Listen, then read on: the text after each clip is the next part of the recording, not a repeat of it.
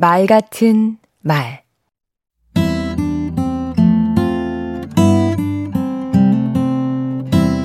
안녕하세요. 강원국입니다. 살다 보면 생일에서부터 결혼, 출산, 수상, 승진에 이르기까지 축하할 일이 참 많습니다. 그런데 뭐라고 축하해야 할지 막막할 때가 종종 있지요. 기왕 하는 거 감동의 도가니로 몰아넣을 방법이 없을까 고민하게 되지요. 그런데 이렇게 욕심을 부려서 될 일이 아니더군요. 욕먹지나 말자는 마음으로 접근하는 게 좋습니다. 펀치를 날리려고 하지 말고 가드를 올려 방어하자는 겁니다. 그 방법 중 하나는 축하해야 할 대상을 빠뜨리지 않는 것입니다.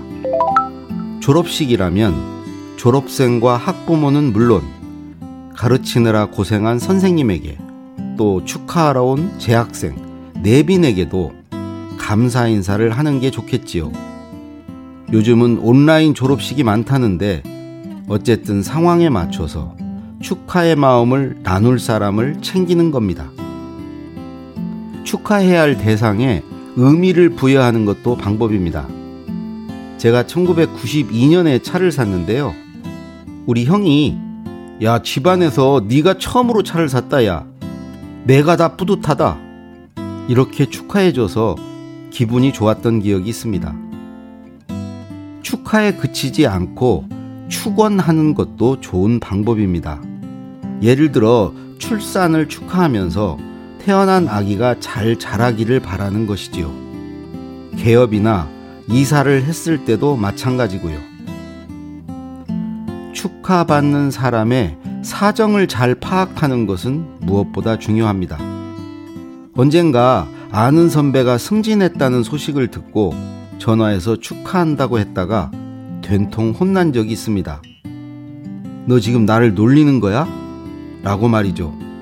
알고 보니 승진하면서 정말 가기 싫은 자리로 발령이 났더군요.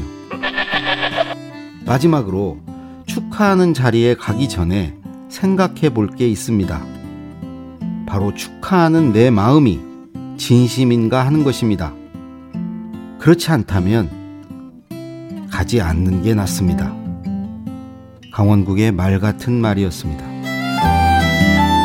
지금 여기에 누가 있나요? 미래엔 어떤 좋은 일이 생길까요?